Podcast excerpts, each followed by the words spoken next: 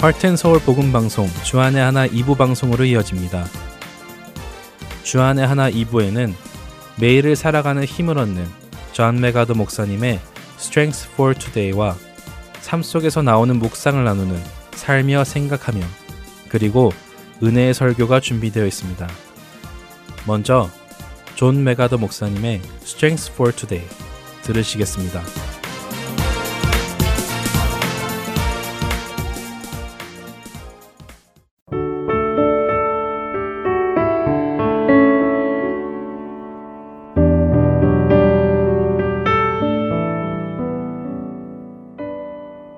애청자 여러분 안녕하세요. 존 맥아더 목사님의 Strength for Today 진행의 유사랑입니다. 예수님께서는 이 땅에 오셔서 우리에게 겸손과 섬김의 모습을 몸소 보여주셨습니다. 겸손하게 주를 섬긴다는 것은 우리에게 어떤 의미가 있을까요? 우리의 삶에서 섬김의 자세는 어떤 모습으로 드러날까요? 오늘 Strength for Today의 제목은 섬김의 삶, 종의 자세입니다. 너희 중에 누구든지 크고자 하는 자는 너희를 섬기는 자가 되고 너희 중에 누구든지 으뜸이 되고자 하는 자는 너희의 종이 되어야 하리라. 마태복음 20장 26절에서 27절 말씀입니다. 하나님의 관점에서 위대함이라 함은 겸손한 종의 자세로부터 시작됩니다. 성경학자 리차드 렌스키는 하나님 안에서 위대한 사람들은 자기보다 못한 사람들 위에 앉아 있는 사람들이 아니라 자기보다 못한 자들을 등에 업고 있는 사람들이다 라고 말했습니다. 예수님은 아마도 렌스키의 이 말에 동의하셨을 것입니다. 하나님 보시기에 큰 자는 높은 자리가 아닌 낮은 자리로 내려가고 약한 자들을 돕고 세워주는 그런 사람입니다. 하지만 예수님은 우리가 하나님께 더 크게, 더 위대하게 사용받기 원하는 마음 그 자체가 잘못되었다고는 하지 않으셨습니다. 하나님께 크게 사용받기 원하는 마음은 당연히 있어야 하지요. 다만 그 크다는 것이 하나님의 관점과 우리의 관점이 다를 수 있다는 것을 기억해야 합니다. 예를 들어 바울은 디모데전서 3장 1절에서 7절까지 교회의 직분을 맡은 자들에 대한 하나님의 기준들을 기록합니다. 어쩌면 우리의 기준에는 그 기준들이 큰 자의 기준이 아닐 수도 있습니다만 하나님께서는 그런 자들이 크고 위대한 자라고 하시지요. 마태복음 20장 26절과 27절에서 예수님은 하나님의 관점에서의 위대함을 잘 묘사해 주고 계십니다. 26절에서의 섬기는 자, 즉, 종이라는 용어는 영어의 공직자와 같은 단어입니다만 그 의미는 공직자의 섬김과는 다르지요. 예수님의 섬김은 공직자가 사람들을 섬기는 것과는 다릅니다. 예수님이 말씀하시는 섬기는 자, 즉, 종이라는 단어의 헬라어는 고용인 중에서 가장 낮은 계급에 속한 자를 의미합니다. 예수님은 자신을 따르고 순종하는 제자들을 표현하는 단어를 좀 더 고상한 단어, 예를 들어 돕는 자와 같은 단어를 사용하실 수 있음에도 굳이 종이라는 단어를 사용하셨습니다. 종이라는 말이야말로 죄인인 우리를 겸손하게 섬기셨던 예수님의 모습을 가장 잘 묘사하고 있는 말이기 때문입니다. 또한 27절에서 예수님은 하나님이 보시기에 으뜸이 되고자 할 때에는 우리가 어떤 자세를 가져야 하는지 보다 깊은 의미를 가르쳐 주시는데요. 하나님의 나라에서 으뜸이 되고자 한다면 우리는 바로 노예가 되고자 해야 한다는 것입니다. 한국어 성경은 26절을 섬기는 자, 그리고 27절을 종이라는 단어로 번역하였지만 영어로 읽어보면 본문은 섬기는 자를 종으로 번역하고 있고 그리고 종을 노예로 번역하고 있음을 볼 수 있습니다. 종과 노예에는 분명한 차이가 있습니다. 종이라는 신분은 어느 정도 개인적인 자유가 있었지만 노예들은 전적으로 주인의 소유이기에 오로지 주인이 허락하는 범위 내에서만 어디를 가거나 무엇을 하거나 할 수 있습니다. 로마서 14장 8절에서 바울은 우리는 사나 죽으나 우리가 주의 것이라 하였습니다.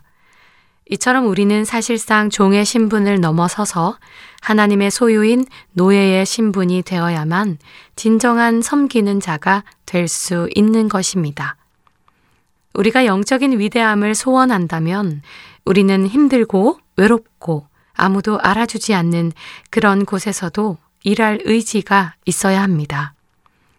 스스로가 높아지는 자부심을 갖지 않으면서 성공을 향해 나아가야 할 줄도 알아야 하며 자기 연민에 빠지지 않으면서 고통을 감당해 낼 줄도 알아야 합니다. 이러한 겸손의 자세가 있어야만 마태복음 25장 21절에서처럼 예수님께서 우리에게 잘 하였도다 착하고 충성된 종아 내 주인의 즐거움에 참여할지어다 라고 말씀하실 것입니다. 하나님께 섬기는 종이 되게 해달라고 아니, 더 나아가 노예의 순종을 주시라고 기도하십시오. 하나님이 우리에게서 원하시는 진정한 섬김은 노예처럼 우리의 전부를 주인 대신 하나님께 드리는 데서 옵니다. 오늘 하루도 우리의 삶 가운데서 예수님께서 보여주시는 겸손과 섬김의 자세로 살아가시는 애청자 여러분들 되시길 바라며 오늘 Strength for Today 마칩니다. 안녕히 계세요.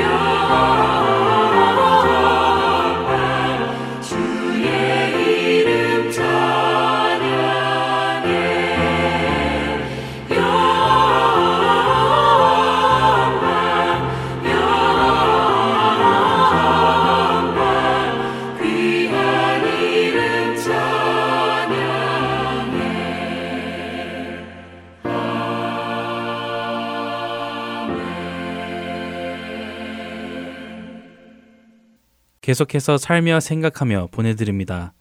오늘은 캘리포니아에서 강지연 성도가 진행합니다.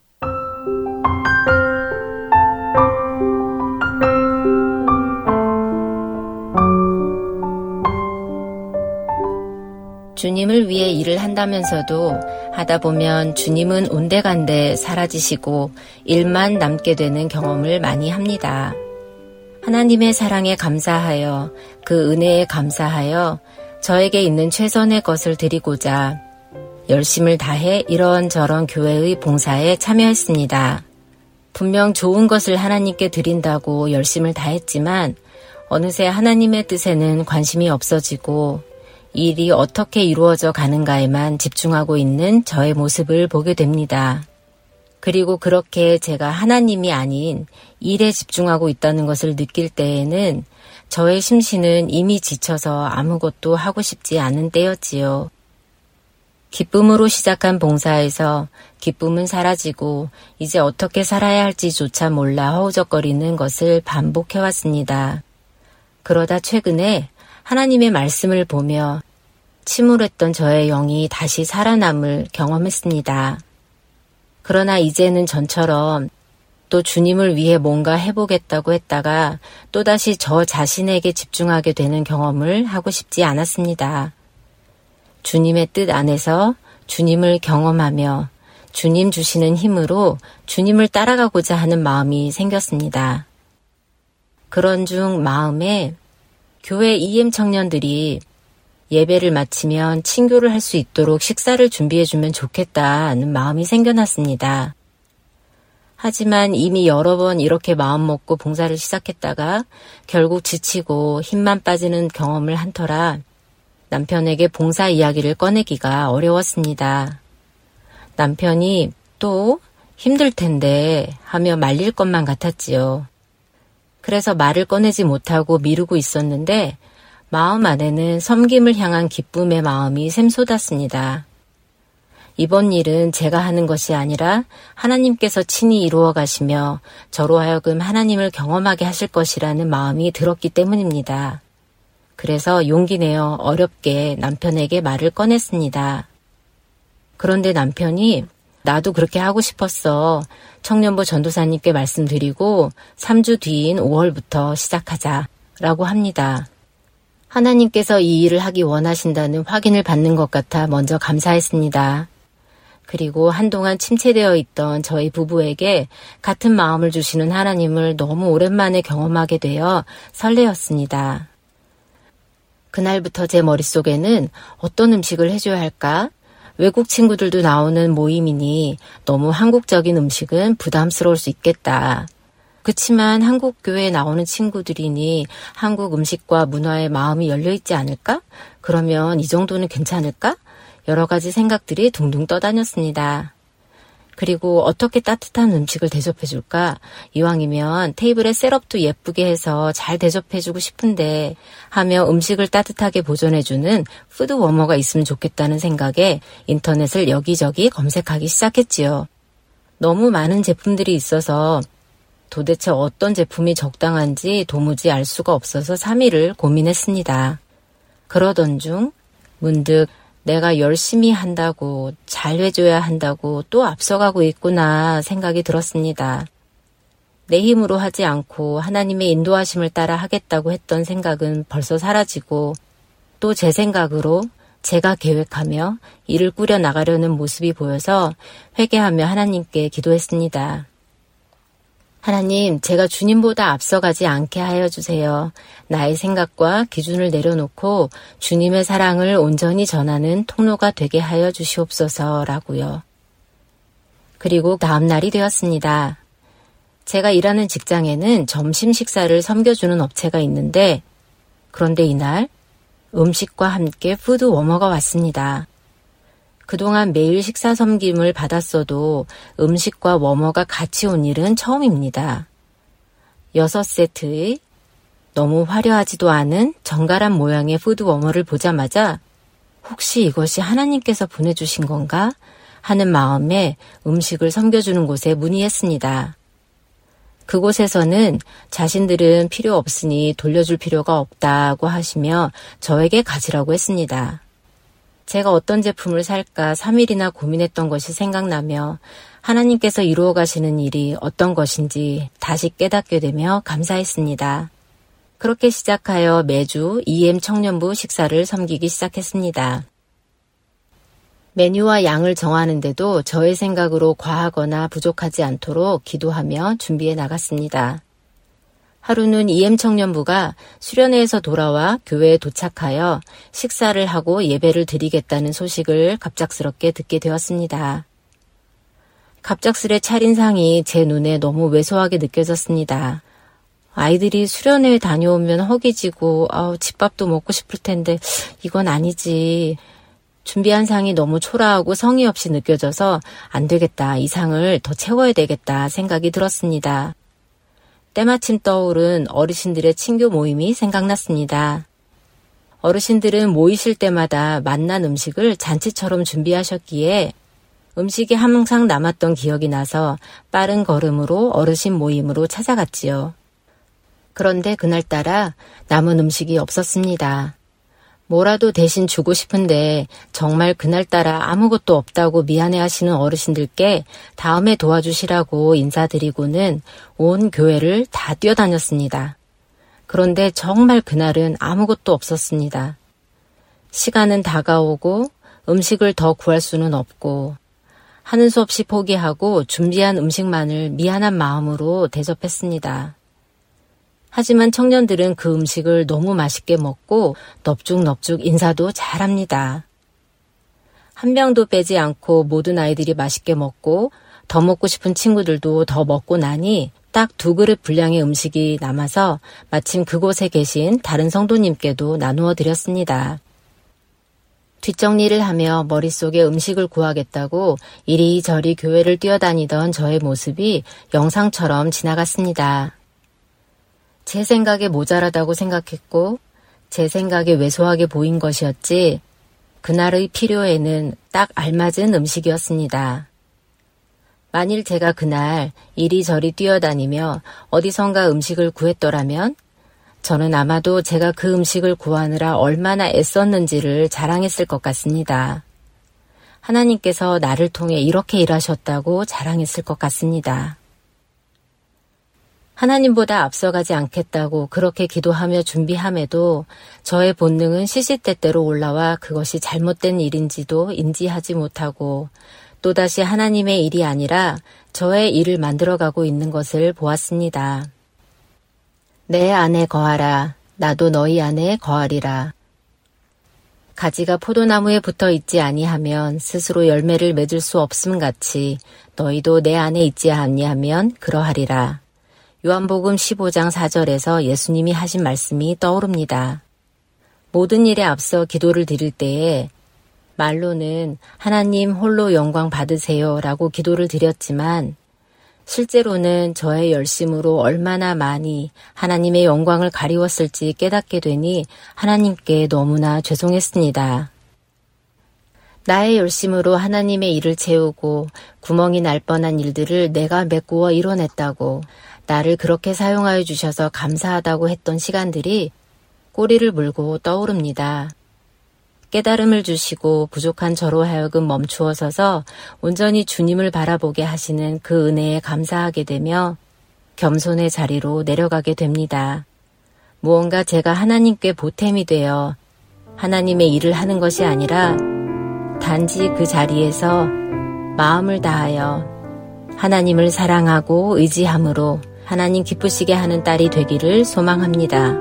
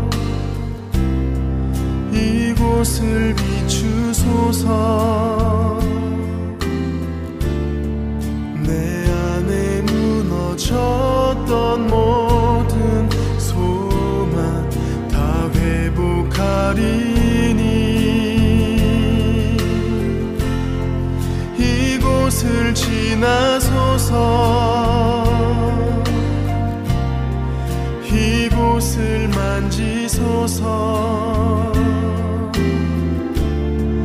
내 안에 죽어가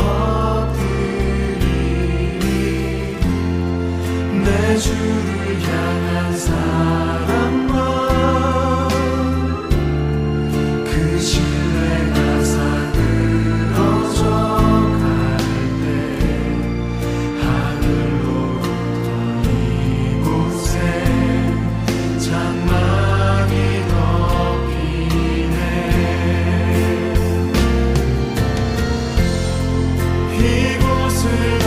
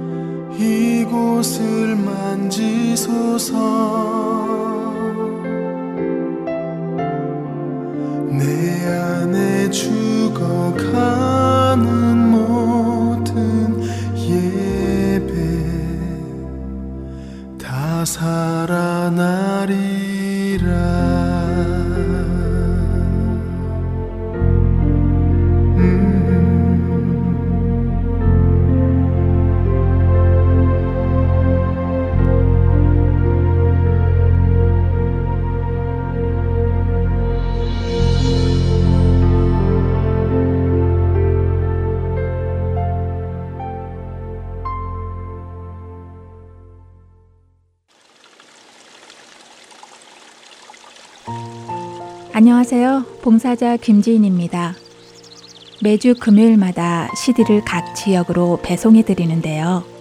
최근 CD를 받지 못하는 분, 파손된 CD를 받으신 분들이 많다는 소식을 들었습니다. 매주 만들어지는 CD에는 많은 분들의 정성이 담겨져 있고 예수 그리스도의 복음이 담겨져 있습니다. CD가 잘 전달되지 않을 때에 저희 또한 마음이 너무 아픈데요. 혹시 CD를 받지 못하셨거나 부서진 CD를 받으셨을 때에는 저희에게 연락 주시기 바랍니다. 사무실 전화번호 602-866-8999입니다.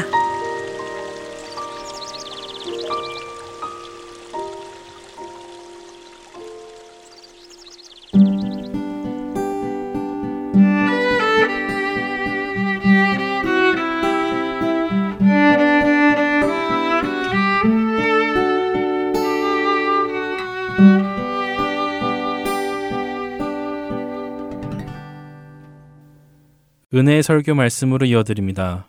오늘은 테네시 낙스빌 한인 사랑교회 정진은 목사님께서 느헤미야 11장 1절부터 9절까지의 말씀을 본문으로 결단 이후의 순종이라는 주제로 전해 주십니다.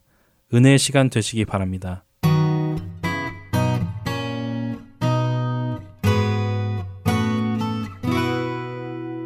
어, 니에미아 말씀을 제가 강의하면서 또 니에미아 말씀을 이렇게 묵상하면서 아, 요즘에 제가 참 깨닫는 것은 니에미아가 정말 어, 너무도 귀한 책이다라는 것을 참 많이 깨닫고 있어요. 어, 이 니에미아를 통해서 특별히 우리의 신앙의 여정 어, 그걸 정말 우리에게 잘 보여주고 있고 아, 이 니에미아의 강의를 통해서 음, 우리가 나아갈 바를 너무나 잘 보여주고 있다고 생각합니다. 그래서 참 이 니에미아 책이 귀하구나라는 것을 강의하면서 계속 깨닫고 있는 것 같아요. 그들은 참된 회개 다음에 참된 회개할 때 당연히 나와야 되는 반응인 결단을 했어요. 어, 자신의 죄를 깨닫고 그럼에도 끝까지 자신들을 사랑해 주시는 그 하나님의 사랑과 근율 앞에서 참된 회개를 하고 하나님의 사랑에 감격해요. 하나님 우리가 이렇게 살아가겠습니다. 라는 결단을 했죠. 그 결단이 39절에 이렇게 하지 않습니까? 보면 그리하여 우리가 우리 하나님의 전을 버려두지 아니하리라. 그러니까 이제는 내 중심적으로 살던 모든 것들을 끊고 하나님 중심적으로 살겠습니다. 하나님의 성전을 돌보며 하나님께 예배하고 하나님을 잘 섬기며 살아가겠습니다. 이들이 그런 결단을 하나님께 올려드리는 거예요. 그 결단 이후에 오늘 본문이 나옵니다. 그러니까 결단 이후에 결단을 실질적으로 실행하는 장면이 오늘 나오는 거예요. 그래서 오늘 본문에 보면 이들이 어디에 거한다라고 계속 나오죠? 예루살렘에 거한다. 왜 예루살렘이냐면 예루살렘에 뭐가 있어요? 예루살렘에 하나님의 성전이 있으니까. 자, 분명히 앞에 결단이 뭐였냐면 하나님의 성전을 버려두지 않고 잘 돌보겠습니다. 라고 였잖아요. 그걸 이제 실질적으로 11장에서 그 하나님의 성전을 잘 돌보기 위해서 예루살렘에 거하는 어, 예루살렘에서 이제 거하며 성전을 돌보겠다라는 그 결단의 실질적인 모습이 나오는 거예요. 그래서 오늘 그 사람들을 뽑았고 오늘 본문이 11절까지 예루살렘에 거주하면서 하나님의 성전을 돌보는 사람들의 명단이 쭉 나온 겁니다. 그래서 이름도 어려웠고 몇 명 몇 명 이렇게 살았다 이런 얘기가 11장 끝까지 쭉 나와요. 지금 이 본문 말씀의 흐름과 배경을 여러분 잘 아시겠죠? 제가 오늘 본문 말씀을 처음에 읽을 때 그 전에 먼저 이 예루살렘에 거주했던 사람들을 좀 보면 어, 세 부류가 있어요. 크게 여러 이름들이 나오지만 그게 크게 세 부류예요. 1절을 보시면 첫 번째가 누구였냐면 리더들이었어요. 백성의 지도자들. 백성의 리더들이 먼저 예루살렘에 거하겠다라고 자신들이 자진해서 예루살렘에 거합니다.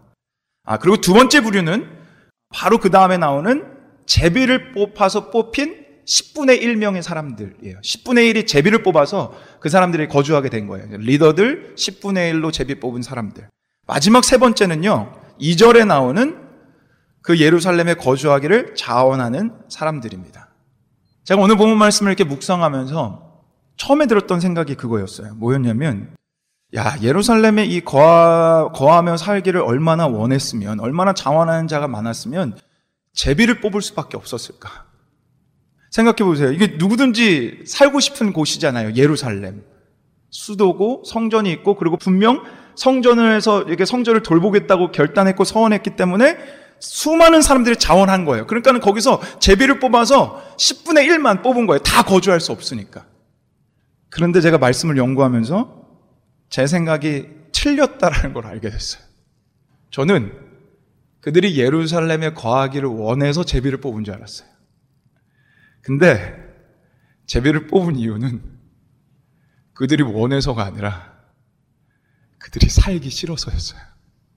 자, 2절을 한번 봐보세요. 그러니까 이게 말씀을 잘 봐야 되는 거예요. 그냥 볼 때는 저는 그렇게 된 것만 알았어요. 2절을 보면 예루살렘에 살기를 뭐 했다 그랬어요? 자원했다 그랬어요. 자원하는 사람이 있었다면 반대로 뭐 하는 사람이 있었다라는 거예요. 자원하지 않는 사람이 있었다라는 거예요. 그러니까 2절을 굳이 여기서 붙이면서 자원이라는 얘기를 할 이유는 많은 사람들이 예루살렘에 살기 싫었기 때문에 자원하는 사람 몇 명 빼고 나머지는 그 안에서 이제 성전을 돌보기로 결단했기 때문에 어쩔 수 없이 제비를 뽑아서 10분의 1의 사람들을 거기에 날 수밖에 없었다라는 거예요. 저는 단순하게만 생각했던 거예요. 예루살렘이니까, 수도니까, 성전이 있으니까, 거룩한 도성이니까, 얼마나 사람들이 살고 싶었을까. 근데 그렇지 않았다라는 거예요. 살기 싫어서 제비를 뽑을 수밖에 없었어요. 제가 예전에 어, 그런 얘기를 한번 해드린 적이 있어요. 특별히 제가 제자 훈련하고 성경 공부할 때인가 얘기해드렸었는데, 이들이 동일한 현실 속에 있었어요. 예루살렘이 말이 좋아 예루살렘이지 이때 당시는요 사실 처참한 상황이었어요. 오늘 본문 말씀은 7장 4절하고 연관되는데요. 7장 4절 한번 봐보세요. 우리 한번 같이 읽어보겠습니다. 함께 읽겠습니다. 시작. 그 성읍은 광대하고 그 주민은 적으며 가옥은 미처 건축하지 못하였음이니라. 여기서 그 성읍은 예루살렘을 말씀해요. 성읍이 강대하죠. 너무 멋지죠. 뉴욕처럼 아주 유명한 곳이에요. 그러나 어떻게 돼 있어요? 사람은 적고 가학들도 미처 건축하지 못했다. 이 말은요, 불타 그대로 무너진 상태로 있다라는 거예요. 이 사진처럼. 이게 니에미야 이 7장 2장을 보여주는 그 예루살렘 그 당시의 그림인데요. 예루살렘은 처참하게 무너져 있는 그 상태 그대로였어요. 니에미야 당시 예루살렘 성은요, 사람이 살만한 곳이 아니었어요. 성문은 뭐 회파되었죠. 결국 겨우 성, 성벽은 완성됐지만 여전히 강도들로 들실거렸죠. 여러분 아무리 좋은 집에 살아도요. 주인이 살지 않으면 폐허가 돼요. 아직도 예루살렘 성은 썰렁하고 강도와 도둑이 아주 창궐했고요. 더군다나 여기는 전쟁이 끊이지 않는 곳이었어요. 주요 도시다 보니까 역사적으로 내내 전쟁이 끊기지 않은 곳이 예루살렘이에요. 그리고 지금도 예루살렘은 분쟁 지역이에요. 이 상황들을 생각해 보세요. 누가 거기서 살려고 했겠어요. 그래서 특별히 이 절을 보면요. 예루살렘에 거주하기로 자원한 백성들에게 뭘 빌어줘요? 복을 빌어줘요. 왜요? 힘들 거니까. 이해가 되세요? 힘들 거니까 자신들은 가기 그렇고 가기로 한 사람들에게 하나님 이들 지켜주시고 힘주세요. 라고 복을 빌어줘요. 그래서 중요한 맥락이 있어요. 중요한 맥락이 뭔지 아세요? 이건 10장 이후에 나오는 11장 말씀이라는 거예요. 10장에 어떤 말씀이 있었어요? 이들은 결단했어요.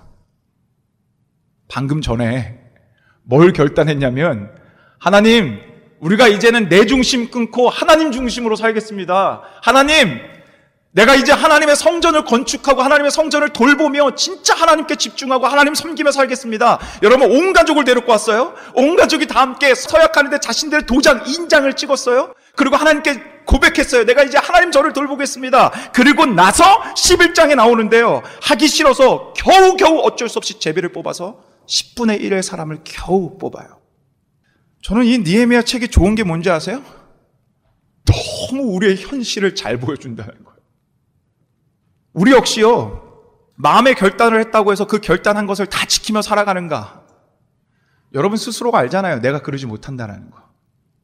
오늘 말씀은 우리의 현실을 너무나 딱 보여줘요. 왜 그래요? 누누이 얘기한 것처럼, 니에미아 강의 주제인 것처럼 우리는 이미 구원받았지만 아직인 세상을 살아가니까. 아직인 여전히 욕심 많은 우리의 육체와 죄성이 여전히 구원받았지만 있으니까.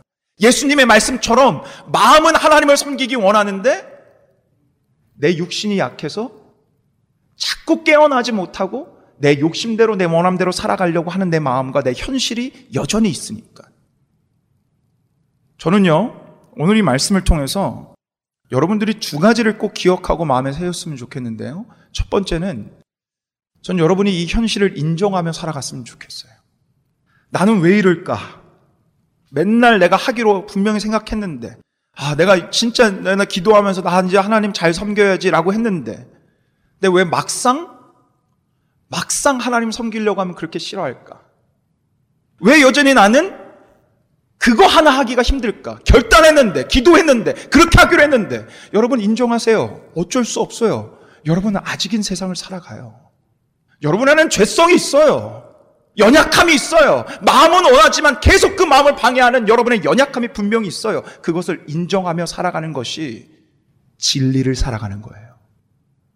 그걸 인정하며 살아가는 것이 여러분이 진리 속에서 순복하며 살아가는 거예요.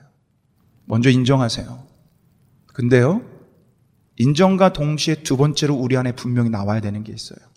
그거는 바로 싸움이에요. 인정하세요. 인정해야 제대로 싸울 수가 있어요. 저는 여기가 중요하다고 생각해요. 싫은 거요? 당연해요. 아직은 세상 속에서 나의 죄성과 나의 욕심이 나의 평안함을 희생이 아니라 내 개인주의, 이기주의를 당연히 나를 추구하게 만들어요. 여러분 인정하고 끝나면 아유 그래 난 어쩔 수 없어. 난 여기까지지. 합리화하라는 게 아니에요, 여러분. 핑계대라는 게 아니에요. 인정하세요. 그리고 인정함과 동시에 나의 연약함과 싸워 나가세요. 저도 괜찮습니다. 지는 건 하나도 문제가 되지 않습니다. 지는 건 괜찮아요. 근데 문제는 싸우려고 하지 않는 게 문제예요. 내 연약함이 있으니까 그 약함을 핑계와 합리화로 그냥 억셉하고 그 자리에 주저앉는 게 문제지. 싸워서 지는 건 하나도 문제가 되지 않아요. 말씀으로 돌아보고 말씀으로 세워가고 저는 오늘 니에미아가요 우리의 현실을 보여주고 우리를 돌아보게 하고 우리 나아갈 바를 분명하게 보여준다고 생각해요. 그렇다면 우리는 뭘, 뭘 싸워야 하는가? 우리의 연약한 마음, 내 욕심대로 살고 싶은 그 마음과 싸우는 게 아니에요. 여러분 다시 한번 말씀드릴게요. 여러분이 싸워야 되는 대상은 여러분의 연약함이 아니에요. 여러분의 약함이 아니에요. 여러분이 싸워야 되는 것은 뭐냐? 우리를 위해 십자가 지신 예수 그리스도를 바라보는 싸움을 해야 돼요. 이것을 구체적으로 말하면 지금 니에미아 강해 속에서 말하면 이들이 했던 또 우리가 했던 결단의 그 순간과 이유를 다시금 되새기는 거예요. 여러분 이들 왜 결단했어요? 왜 가족끼리 다 같이 나와서 도장 찍고 우리가 이렇게 하겠습니까? 이렇게 하겠습니다. 왜 했어요? 이들이요. 하나님을 등하시하며 살았음에도 불구하고 하나님 이들을 내치지 않고 하나님의 사랑으로 끝까지 이들을 돌봐주시는 그 하나님의 사랑에 감격해서 누가 하라고 하지 않아도 하나님의 놀라운 은혜에 감격해서 이들이 스스로 결단한 거예요.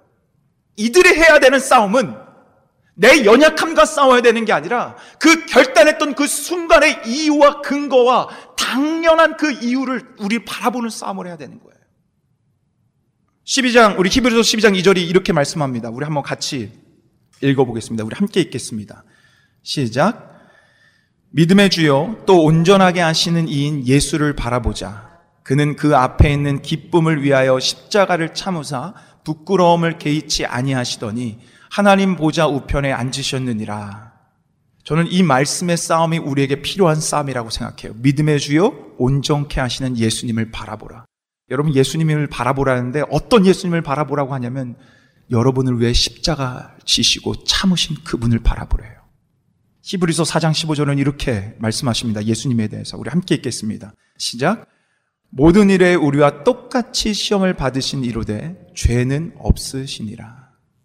여러분 우리는 때로는 예수님을 착각할 때가 있어요. 예수님은 하나님이시거든요. 근데 그분은 참 인간이셨어요. 그분이 십자가 지는 거 절대로 쉽지 않았어요. 그분은 십자가 지기를 원치 않으셨어요. 겟세마는 동산에서 피땀 흘려 기도했어요.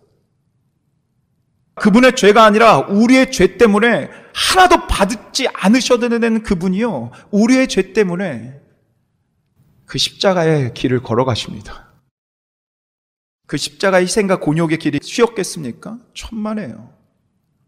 우리를 사랑하시고, 우리를 기뻐하시고, 우리를 살리시기 원하시니까 지기 싫은 그 십자가를 당당히 메고 골고다 언덕으로 올라가신 거예요. 저는 오늘 말씀이 좋은 게 뭔지 아세요? 오늘 말씀이 너무 좋은 건 자원하는 사람도 나온다라는 거예요.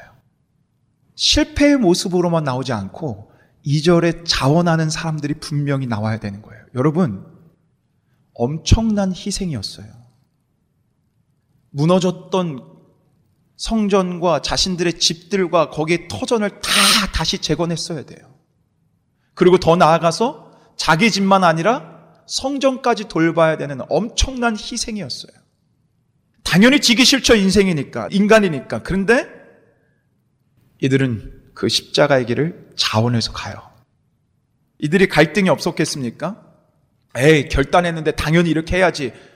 라고 이들이 잘났기 때문에 했을 거라고 착각하십니까? 전만해요. 이 사람들도 여전히 아직인 세상을 살아가는 사람들이에요. 근데 이들이 자원할 수 있었던 이유는 저는 이들이 결단했던 그 이유를 바라봤기 때문이라고 생각해요.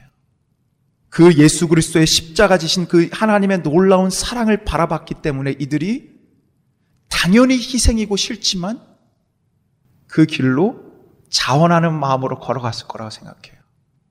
사랑하는 여러분, 여러분과 저는요, 분명히 신앙의 환상에서 벗어나야 돼요. 우리는요, 결단했어도요, 갈등하는 존재예요.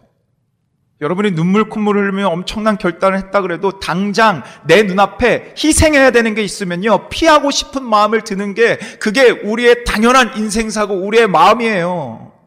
신앙의 환상에서 벗어나세요. 여러분들이 막 믿음이 좋아서 그런 마음이 전혀 사라질 거라는 생각하지 마세요. 당연히 그런 마음은 죽을 때까지 있어요. 그래야 좌절하지 않아요. 그걸 아셔야지. 신앙의 환상에서 벗어나야지. 나는 이것밖에 안 돼. 아니에요. 여러분 하나님 사랑하셔서 결단하신 거예요. 여러분 하나님 사랑하셔서 나 하나님 섬겨야지 라고 결단한 거예요. 그러나 그 이후에 또 시험과 유혹과 내 연약함이 있는 것 뿐이에요. 이 신앙의 환상에서 벗어나야 다른 이들을 정죄하지 않을 수 있어요. 아니, 저 사람 저렇게 결단해 놓고선, 저 사람 저렇게 믿는다라고 해 놓고선, 저 사람 저렇게 예배 드리면서 아멘, 아멘 해 놓고선, 왜 저래? 그럴 수밖에 없어요. 죄송하지만 우리는 그럴 수밖에 없는 굴레 속에서 예수님 오실 때까지 살아가는 자들이에요. 신앙의 환상에서 벗어나세요. 그리고 인정하고 싸우세요. 여러분의 연약함과 싸우는 게 아니라 여러분을 위해 끝까지 십자가 지신 그 예수 그리스도를 바라보는 그 싸움과 싸우세요. 그 싸움을 안 하는 게 죄지. 여러분의 마음은 죄가 아니에요. 오늘 본문에서 제일 먼저 예루살렘을 섬기겠다고 자원했던 사람들은 리더들이에요. 1절을 봐보세요. 리더들이 먼저 본을 보여줘요. 생각해 보십시오. 이 힘든 여정을 걸어가는데 리더들이 먼저 앞장서지 않으면 누가 따라갈 수 있겠어요? 리더는 뒤에서 지휘하는 사람이 아니라 앞장서서 섬기고 본을 보여주는 사람이에요. 우리 예수님이 리더이고 대장이신 그 예수님이 그렇게 앞장서서 본을 보여주셨기 때문에 그 본을 따라 오늘 리더들이 예수님 따라 먼저 희생의 길을 걸어가요. 내가 리더이기 때문에 나는 이렇게 해야지 환상 속에 빠지지 마세요. 리더여도 여전히 갈등해요. 그러나 하나님이 여러분을 리더로 세웠다면 더 싸우세요. 리더로 세우는 건 더 싸워야 되는 몫이지. 가만히 있어야 되는 몫이 아니에요. 그래서 정말 하나님, 예수님의 그 본을 따라 예수님 바라보며 그것을 싸워서 내 의가 아니라 영광을 드러내는 자들이 됐으면 좋겠어요. 내가 한 이유가 내 의지가 강해서 이렇게 섬겼다라고 아무 누구도 사람교회 사람들은 그렇게 자랑하지 않았으면 좋겠어요.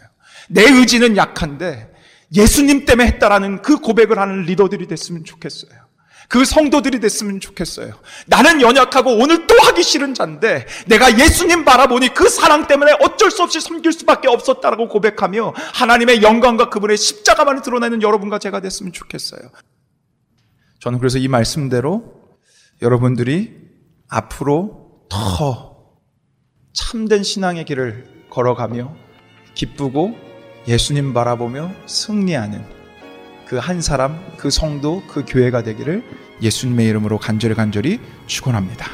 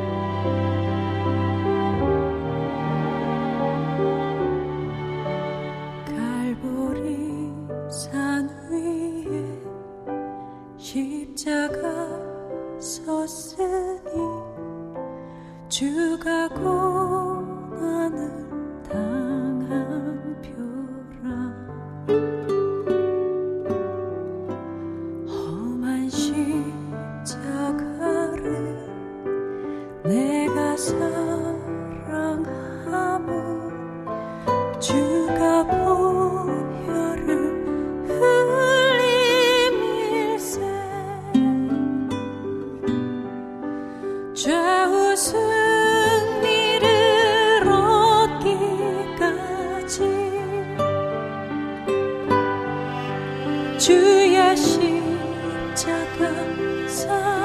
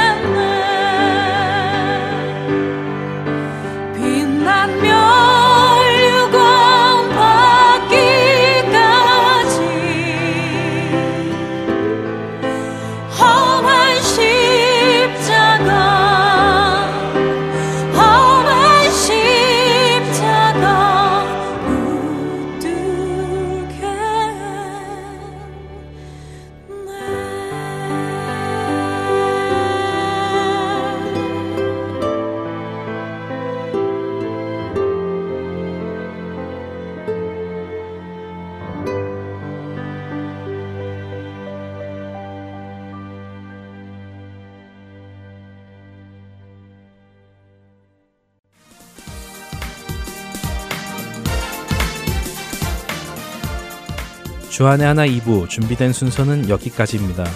계속해서 주안의 하나 3부로 이어집니다. 주님의 말씀을 더 알아가는 시간 되시길 소망합니다. 안녕히 계세요.